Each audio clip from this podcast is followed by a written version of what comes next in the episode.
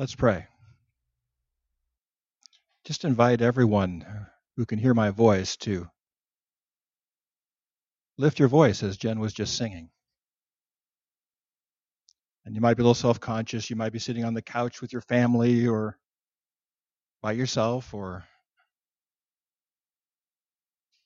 But God delights in hearing our voice. And so I'd like to pray for four things, and I'd like you to uh, just invite you to pray out loud for them. First, I'd like to pray for those who are struggling physically with tough diagnoses, perhaps at the end of life. I want to pray for my uncle Chuck, who's on palliative care, and just uh, just want to open up right now to people. Pray out loud for yourself or for others. I want to pray for Brooks, who's uh, struggling with migraines. Praying for total and complete healing. Go ahead and raise your voice and pray for pray for people's health and strength. Go ahead and do that out loud. And Lord, we want to pray for guidance and vocation. We're going to talk about that today. And Lord, a lot of us are in a timeout right now with this pandemic, and it's a chance to rethink where we're headed.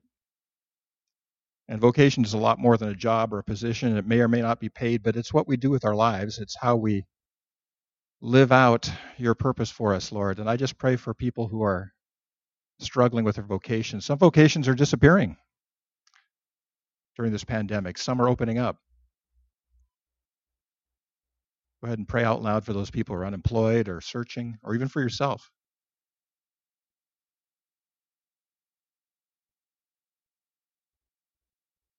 Lord, as Jen was singing, we, we lift up our, our voices and we pray for financial abundance. A lot of people are in a crunch right now. A lot of companies are in a crunch, are laying people off. They just simply can't pay them. And, and some people within the sound of my voice are struggling with a lot of red ink. And so we just pray that might even be you. Just go ahead and pray out loud for people you know that are struggling financially.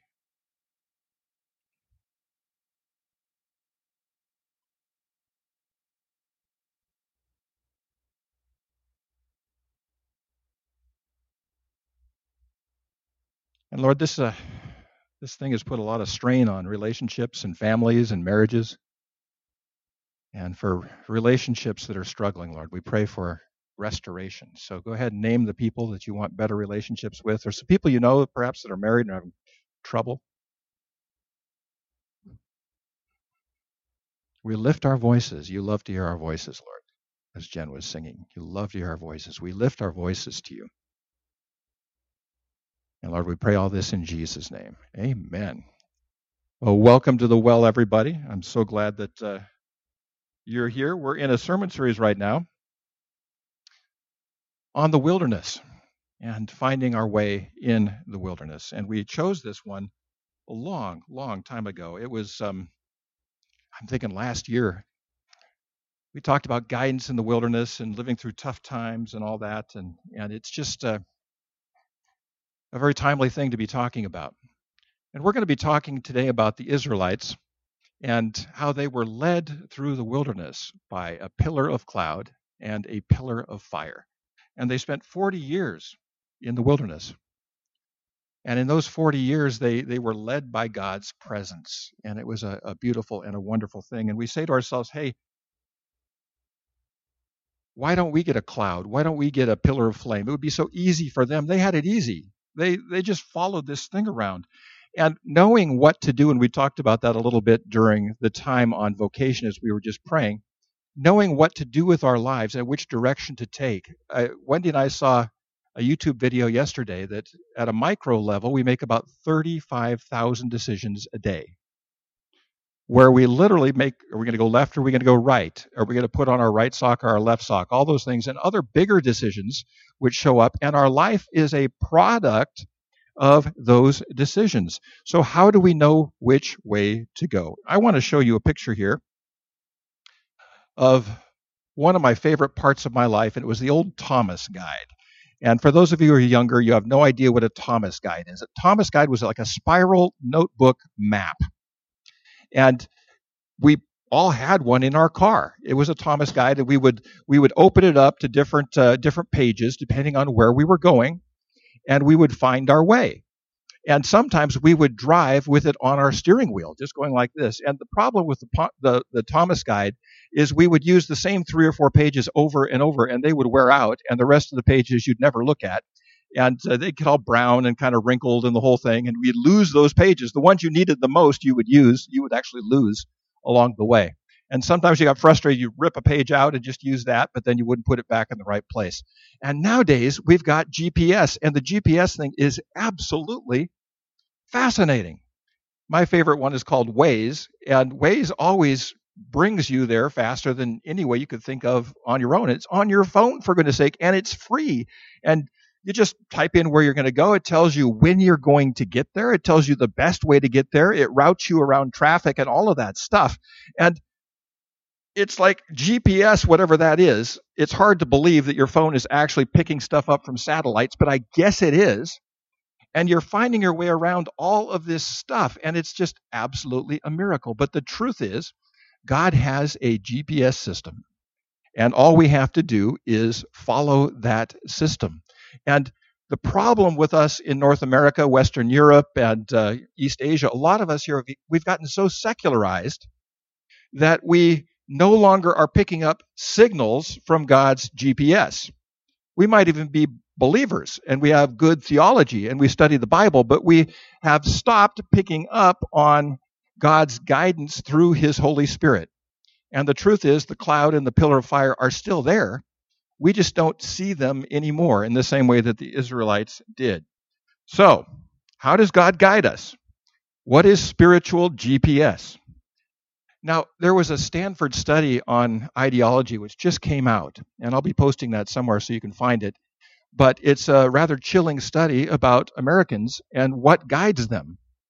And what is guiding Americans now, for the first time, for the first time in our history, more than family, more than vocation, more than your race or your ethnicity, more than your religion or your faith or your spirituality, is your political ideology.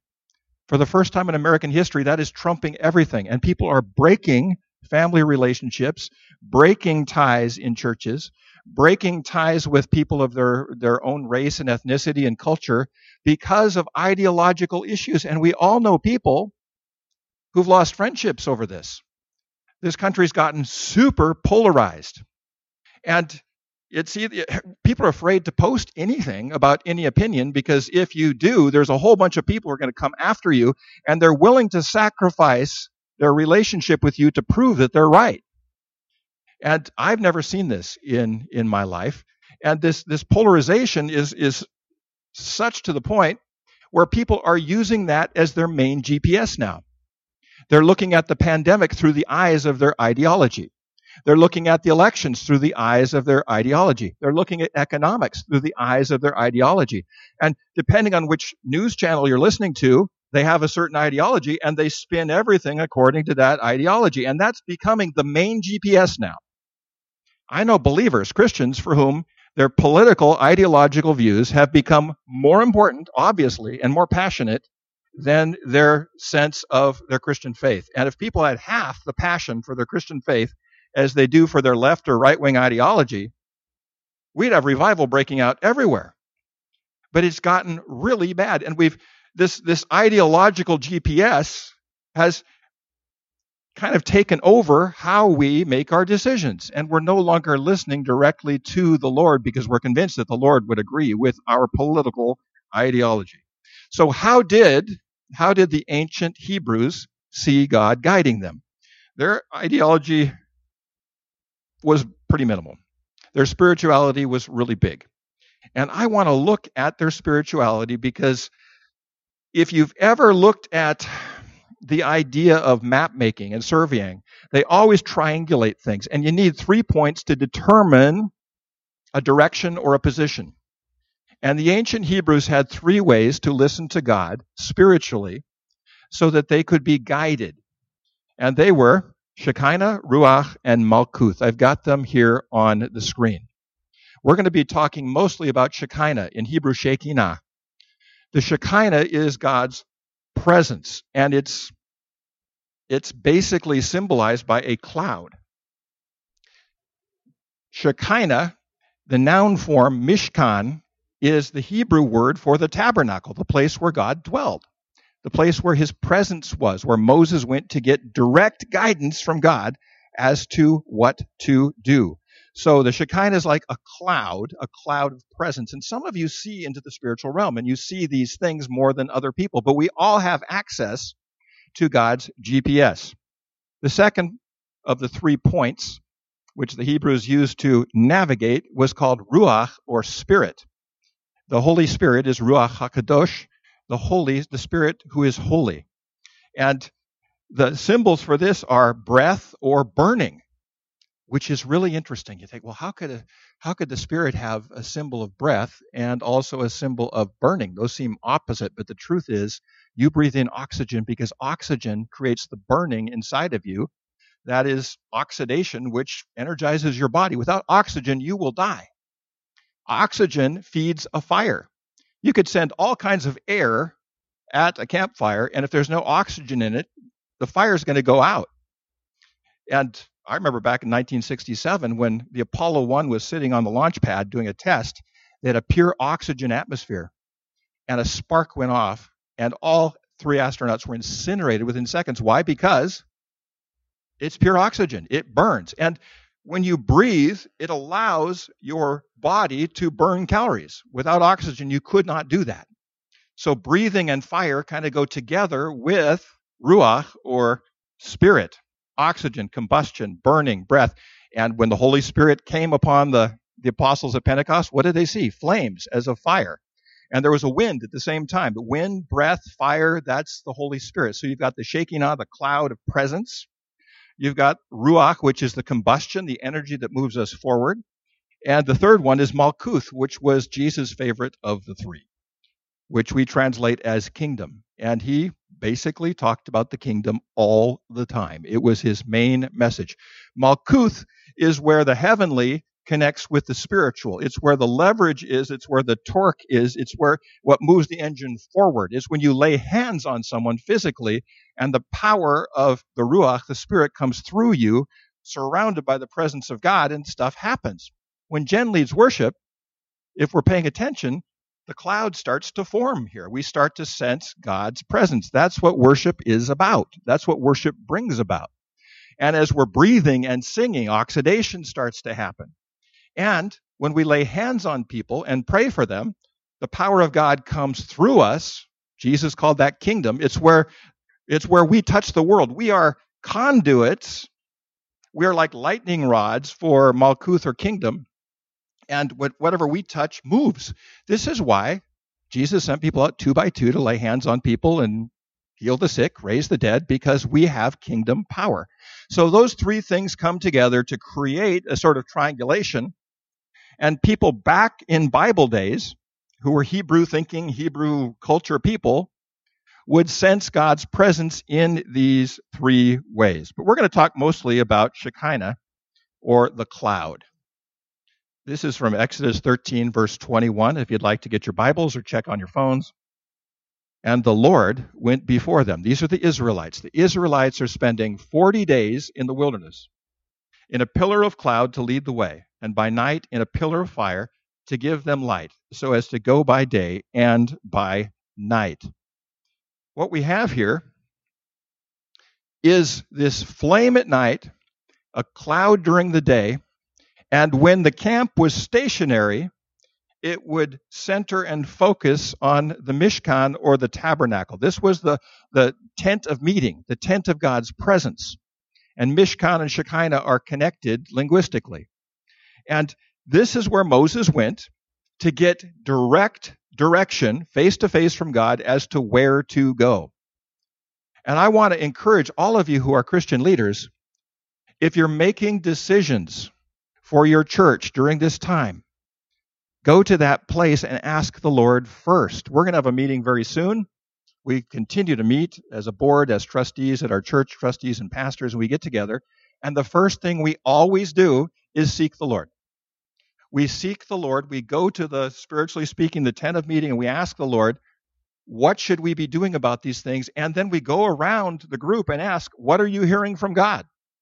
Because we believe that what God was doing then, he does now. He leads then, he leads today like he did then. The Bible says, I am the Lord, I change not. In Hebrews 13, it says, Jesus Christ is the same yesterday, today, and forever.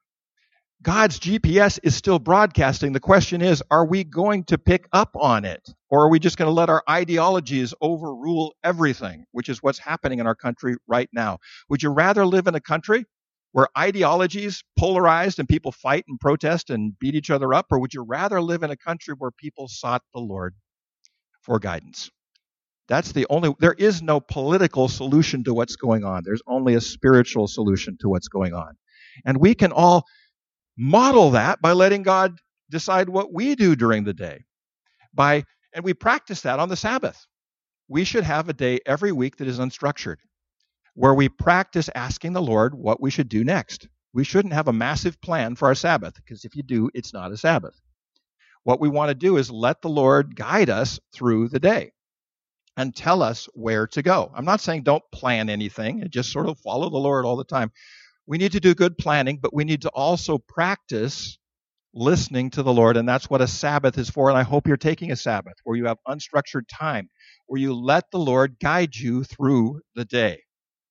Exodus 40, verse 34 says, When the tabernacle was finished, Bezalel beat, he built the, the tabernacle. He was the first person who's mentioned having a spiritual gift, and that was craftsmanship. And he built the tabernacle, and the cloud of God's presence rested upon it and filled the inside.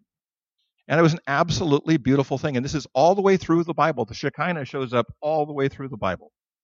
Solomon built the temple later on, once the Hebrews got settled and became the nation of Israel under Saul, David, and Solomon, the kings. And Solomon built his temple, and what filled the temple? The cloud of God's presence.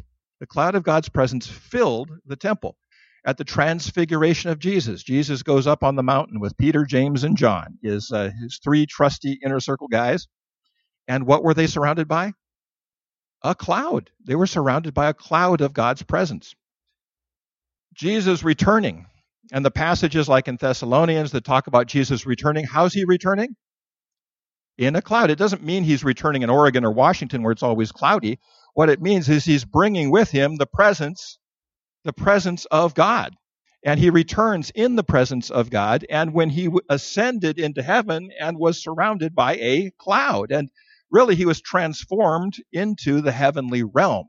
It's not like he went up and went into a nimbus cloud or a cumulus cloud or something like that. He was, it was the cloud of God's presence.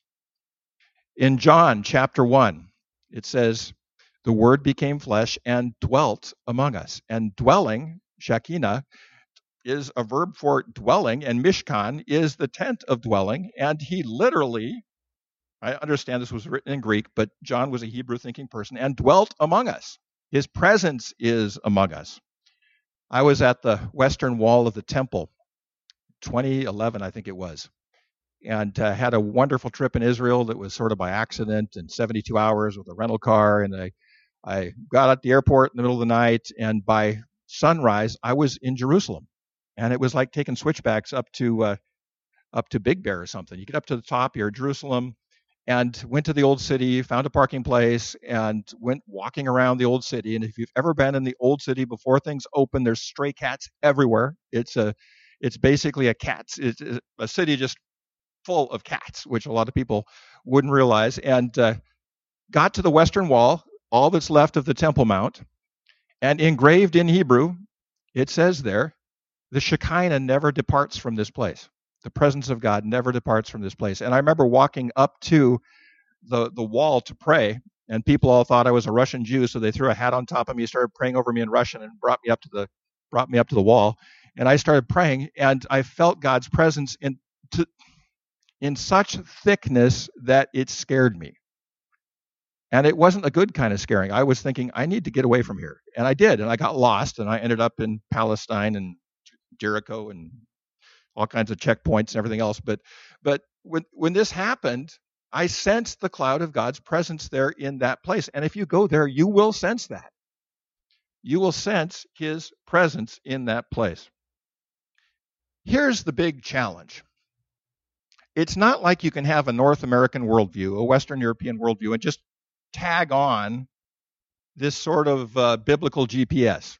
You can't do that. We have to fundamentally restructure our worldview. The biblical worldview, starting in Genesis 1, has a conscious creator, creative God. By day six, he has us made in his image. He's creating this beautiful place, one day at a time, for six days, and it is charged with spiritual energy. The biblical worldview, which Jesus taught with Malkuth and kingdom, is that we are living in a world where heaven and earth are singing together and playing together and operating together and developing together. We're operating in this amazing creation a creation where anything could happen, where anything that's broken can be fixed. And the biggest example of that was when Jesus was beaten to a bloody pulp on Good Friday and basically just a mess, almost died from the flogging, and then he was crucified, and then he was dead, capital D, dead, and put in a grave, and he came out with a glorified body. That's what set the apostles' lives on fire. They were thinking if God can transform this, he can fix anything. He can fix our vocations, he can fix our our relationships, he can fix our broken bodies, he can he can guide us through life. He can do all of these things. He can turn our scarcity into abundance. If God can raise Jesus from the dead in this spiritually charged worldview, I'm using a picture of lightning here because it's sort of the heavens and the earth uh, kind of crackling together. And that's the biblical worldview. And Jesus came to teach the biblical worldview more than anything else. He taught forgiveness, he taught eternal salvation, but the main thing was live in this worldview and work with Abba. He called the source of this world Abba Father, and you're a part of it. And you're a big part of it. And you have access to all this power and all this guidance. You see, folks, it's not enough to have a regular North American secular worldview, oh, oh by the way, accept Jesus, you're going to miss the whole thing. The biblical worldview works a whole lot better than the North American secular worldview. It just does. It functions better. It gets us through life better. A secular worldview has no meaning in itself. It's just a bunch of facts. We have to have narrative and story that bring out the truth of what's going on. A secular, a purely scientific worldview has no room for love. What do you do with love scientifically? Truth, beauty, justice. There's no room in a scientific secular worldview for those things. And would you want to live without those things? I don't think so. Because those are the primary the primary elements of human existence. And the biblical worldview is built around them. And what I'm asking you to do today if you've got a typical secular worldview, and by the way, you've accepted Jesus, to give up your worldview and to take on this exciting new worldview that Jesus teaches about, where the cloud of God's presence is available, the ruach of his spirit is there, and malkuth flows through our fingers when we accept the power of God that comes through us. This is the biblical worldview, and it's exciting. This is why we love the Bible stories, because we they're written by people who get this. And it is fundamentally true. And it fundamentally works. So, are you willing to give up your worldview and take on the biblical worldview and be open to sensing the cloud of God's presence? Here's some practical steps. First one stay in the Word every day. Pastor Tamara puts out a list, and we go through a chapter a day, and it has been quite a journey. I do a short teaching video, five to 10 minutes every day on these passages to sort of uh, shed some light on the historical context and what's going on and to bring out some things you might not have seen. But to discipline yourself to get into a real habit. Most of you brush your teeth every day. And you some point you got into that habit. And we really can get into the habit of doing Bible. And I had a hard time with this when I first started out and someone shared with me a great phrase no bible no breakfast and i'm motivated by food so uh, i i really did start getting into the word and then then making breakfast and now i can do it without worrying about breakfast i can get into the word anytime. I'm excited about it. But when I was first starting out, I needed something to get me into the habit because it's that it's that habit which will create the miracle of spiritual compounding and some great things will start to happen in your life. Psalm 119, 105 says, Thy word is a lamp unto my feet and a light unto my path. And staying in the word is a way for God to use his GPS. Because very often he speaks through a certain phrase in his word, and if you hadn't opened the Bible, you wouldn't you wouldn't see it. So get into the word on a regular, regular basis. Number two, beware of ideology creep. Even for the most spirit filled, Bible believing believers, left wing and right wing ideology starts to creep in and take over. And people get passionate and obsessive about their political ideologies. And guess who takes a back seat? Jesus becomes an acolyte for their ideological beliefs. And they say, well, Jesus must have supported this, so I'm going to go after this. And uh, I, you have to be careful of that because it creeps in. And remember what you said to your parents? Everyone's doing it. Well, if everyone's acting this way, it doesn't seem so wrong to go there. Just let that sort of creep in. And there's nothing wrong with having an ideology, folks. We should have opinions, for goodness sake. But who's in the front seat, your ideology or is it Jesus? And I think for a lot of Christians, Jesus has been relegated to the back seat and the ideal, ideological beliefs are in the front seat. And that is not helping our country. It's not helping us at all. Beware of ideology creep. Number three, reject secular assumptions. Our whole education system, most of it, is based on a secular worldview.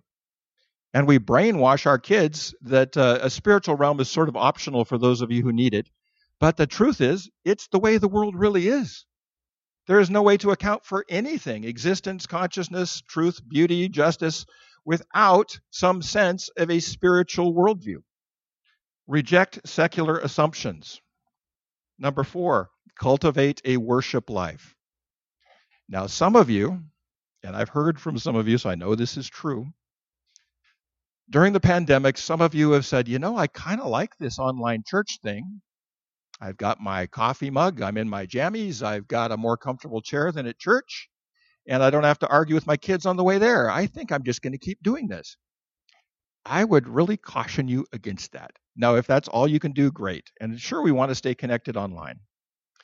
But when we start gathering, I hope that you will start gathering. And if you're not within driving distance of the well at Surf City, perhaps you can dig a well, start a fellowship where you can get together in physical space with people and actually enter into worship of God because worship brings the cloud of God's presence. And as we breathe, we start to we start to inhale and exhale the spirit and the, the flame starts to go. And it's hard to worship on your own. Some of you can do it. Some of you spiritual athletes can do that, but a lot of people have trouble worshiping on their own. It, we need, it's like coals in a fire. You need to be together sometimes to keep those things hot. And I hope that when we start resuming public worship, that we have more people here than we did before. And I'm not just saying that because pastors like attendance. And yes, we do like attendance. But what I'm saying is, I hope that we will value more so because we've been separated, more so than ever, being together in a physical place when this thing is over. And it will be over at some point. Like I say, if you're not a part of a fellowship, start one in your house. Watch us on the video and start worshiping on your own. If you want to be a well digger, give me a call and I will help you get that started. Feed your sense of wonder. Your sense children have a sense of wonder. It's just like, wow, look at that. That is so cool. You know, uh, the littlest things can be so exciting. I used to just, I couldn't wait when I was a little kid for the garbage man to come because he had this gigantic truck and he had the, the, trash compactor and it would squeeze the garbage and i would just watch that i thought i'm going to do that someday someday i'm going to be one of those guys because this is the best thing ever there was a sense of wonder and i would just invite you to hang around kids enough that you can rediscover your sense of wonder. This is why God gives us children, for goodness sake, to be to be around that simplicity. I know Pastor Tamara likes uh, hanging around a, a, certain little guy that is um, Everett is something else, and he has that sense of wonder, and it rubs off on you. And it is fun to have that around. Continue to cultivate your sense of wonder. Don't let been there, done that, got the T-shirt, the whole thing. Uh, Don't let that take over your mentality. Keep doing new things. Have fresh experiences. Open yourself up to new ideas. Feed your sense of wonder. I'm going to invite uh, Jen forward to sing us uh, a really special song. This is a song in Britain that is as well known, perhaps, as Amazing Grace is in the United States. It's one of those things most all Christians know by heart. It's called Lead Kindly Light. It's somewhat unfamiliar to most of us here in North America because it just isn't a part of our culture.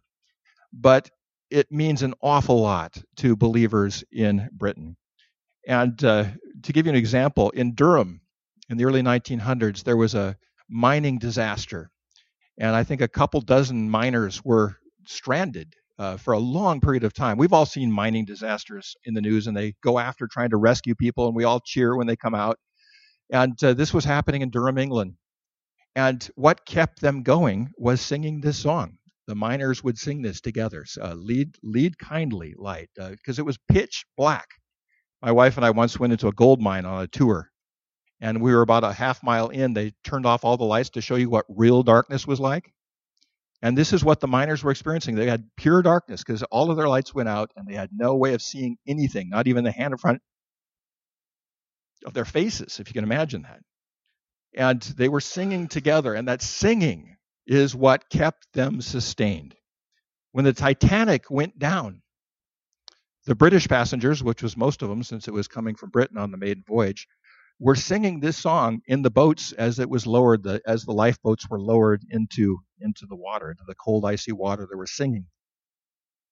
Lead kindly light. When the British troops went into the trenches in World War I, when they first uh, would march there, would they be deployed, they would often sing this on their way into the trenches. Betsy ten Boom, Corrie ten Boom's sister, sang this on the way to the gas chambers as she was led to her death. And Gandhi, who wasn't even a Christian, was asked, What's your favorite song? He said, This is it. And this song was written about the cloud. The cloud of God's presence that guided the Israelites, that's still there for you today, that's still there for me today. I just invite you to open up your heart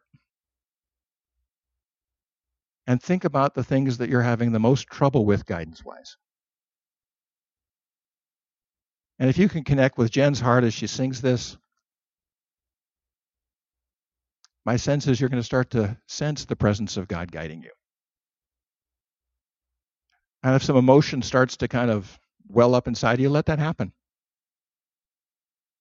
Because the Lord loves you and the Lord wants to guide you. He wants to lead you kindly with his light.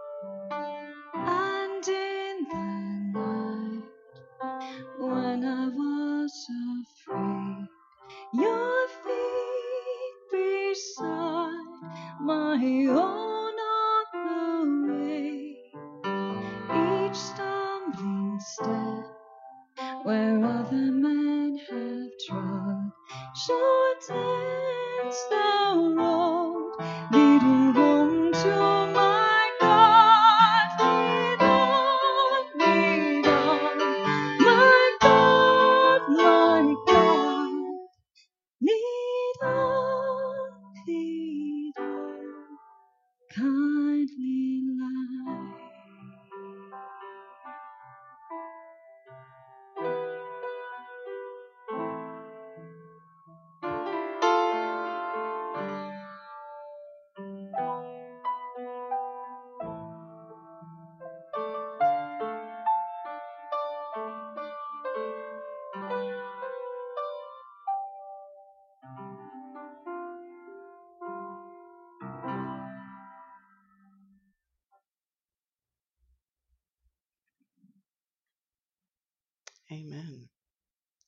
Thank. That was gorgeous.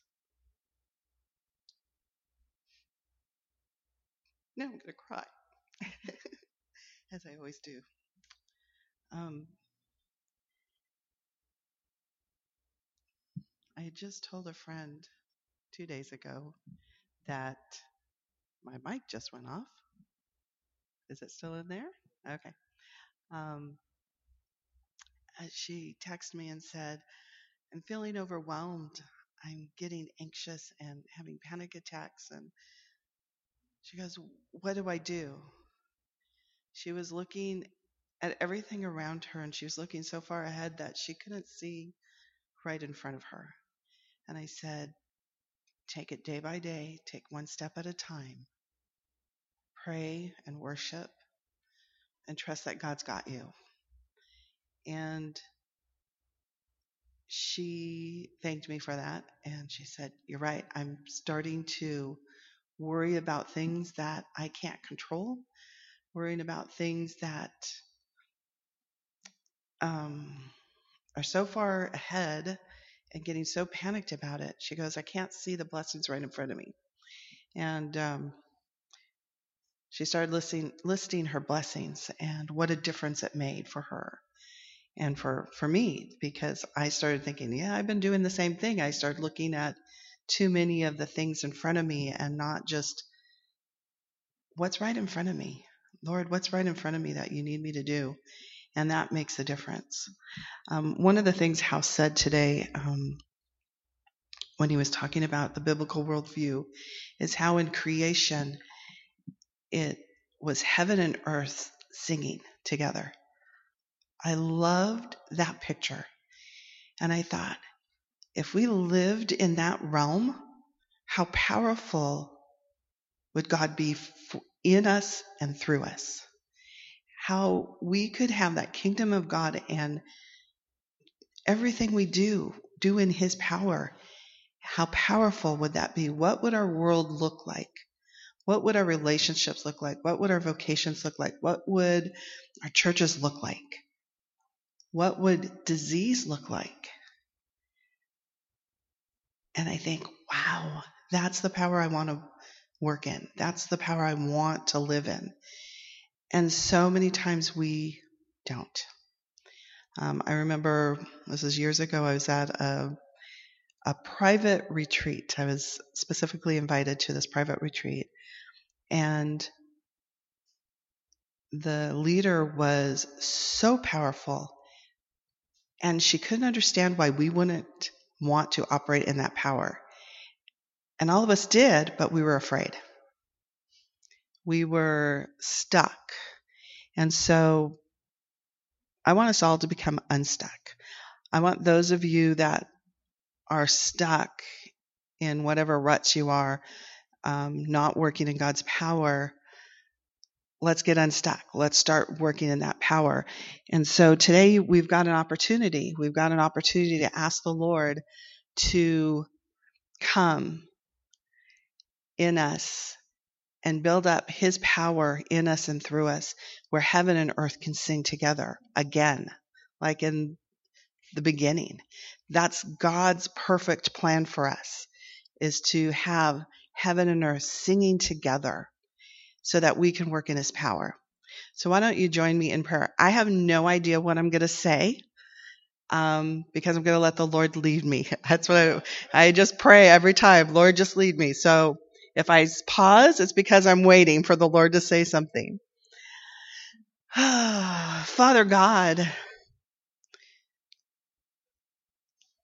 we have failed you at times by not living in your word, living in your power, but living on the secular and the this political ideology.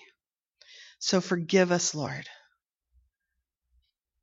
And Lord, now we just ask that you come into our hearts, into our minds, into our spirit, and let heaven and earth sing again. Lord, we want to work in your power. We want kingdom power here on earth so that when we pray, Lord, fire just comes out of our mouths. Lord, that when we pray, things change in an instant. Lord, that when we pray, healings happen. That it's not just a wish or a hope, but they actually happen. Lord, come down now and fill us with your spirit to overflowing so that your power will flow out through us.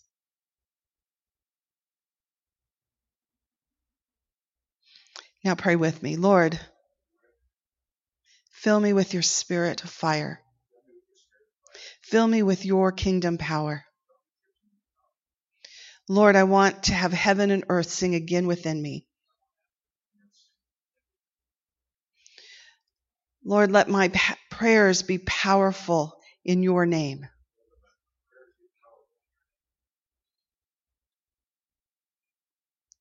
Lord, help me live the biblical worldview, not the secular worldview. Lord, if I have any ideologies that are not of you,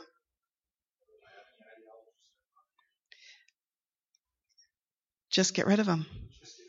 Simple. Father God, I want you to be my leader. I want you to be my GPS system. Any other GPS systems, Lord, make null and void. Thank you, Lord. Thank you for your Son. Thank you for your Holy Spirit. And thank you, Lord, for loving me and never departing me. Amen. Well, I felt a little power there. So, this week, people, my friends, my faith family, go and seek the Lord every day. Go in his power and in his victory, because that's what we have with Christ's death on the cross. So we want you to just walk in confidence in the Lord, in power of the Lord, and do his will. So just do that, okay? So now that's the weird transition time always. It's time for announcements. Um, we want to pray for you. Um, we want to get to know you. We want to pray for you, and it's hard when you're not here with us. Um, but there's ways to do it. Email me any prayers that you have. It's Tamara underscore Derica at yahoo.com. Um, you can put prayers on the Facebook wall. Um, you can direct message me through Facebook or House if you want specific prayers. Um, in the comments, let us know where you are. And um, we just want to do that. And then um, our August prayer cards are here. We're, we're, and you know, I make these, God gives these to me and um, Judy, who helps me, um, sometimes months in advance. And so we're praying against division. We're praying for unity. We're praying for healing of our of our nation, in and of our nation. We're praying for peace and hope for all. We're praying for um, restoration of our land and our businesses. I don't have my glasses on and I can hardly see this. And we're praying for the eradication of COVID 19. We also pray for our president, for our governor, and for all those making decisions on our behalf. And I don't know about you, but they need our prayers so badly right now that it's ridiculous. So please pray for them and pray for God's power to come into them. Pray that God um, gives them wisdom and knowledge and discernment. Don't pray against them, pray for them. Because I know people that pray against them, and that's not doing any of us any good. And it doesn't matter if you like them or not, pray for them and pray for God's power, for His love, for His hope, for His faith, and guidance for them. I'm kind of passionate about that because I've heard too many people pray otherwise. And then please pray for protection and um, health for your pastors, for me, for Kim, for House, um, for our families as well. Um, and then pray that God continues to guide and direct the leaders of the well. And like House said, our trustees are going to be meeting soon. And so we need your prayers um, so that we can really fully just listen to the Lord. Let's see.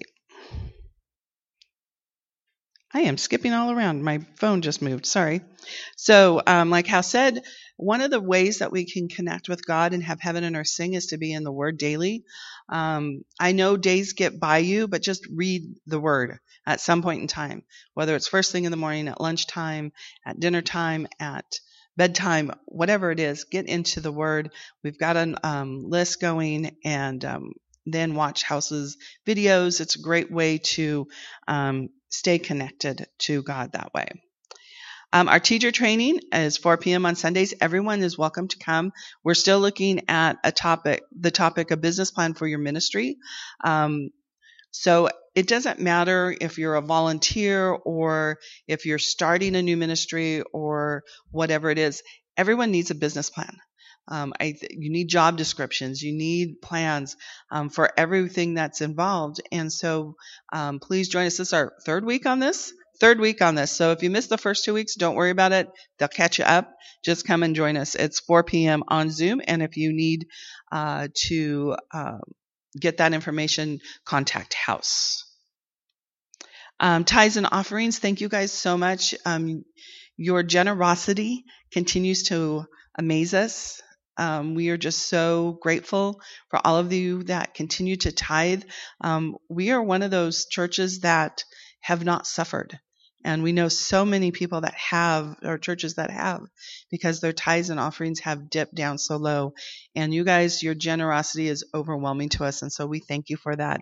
Um, so if you want to continue to, the address is up there. It's 2221 Delaware Street, Huntington Beach. Um, you can go onto our website, divedeeptogether.com.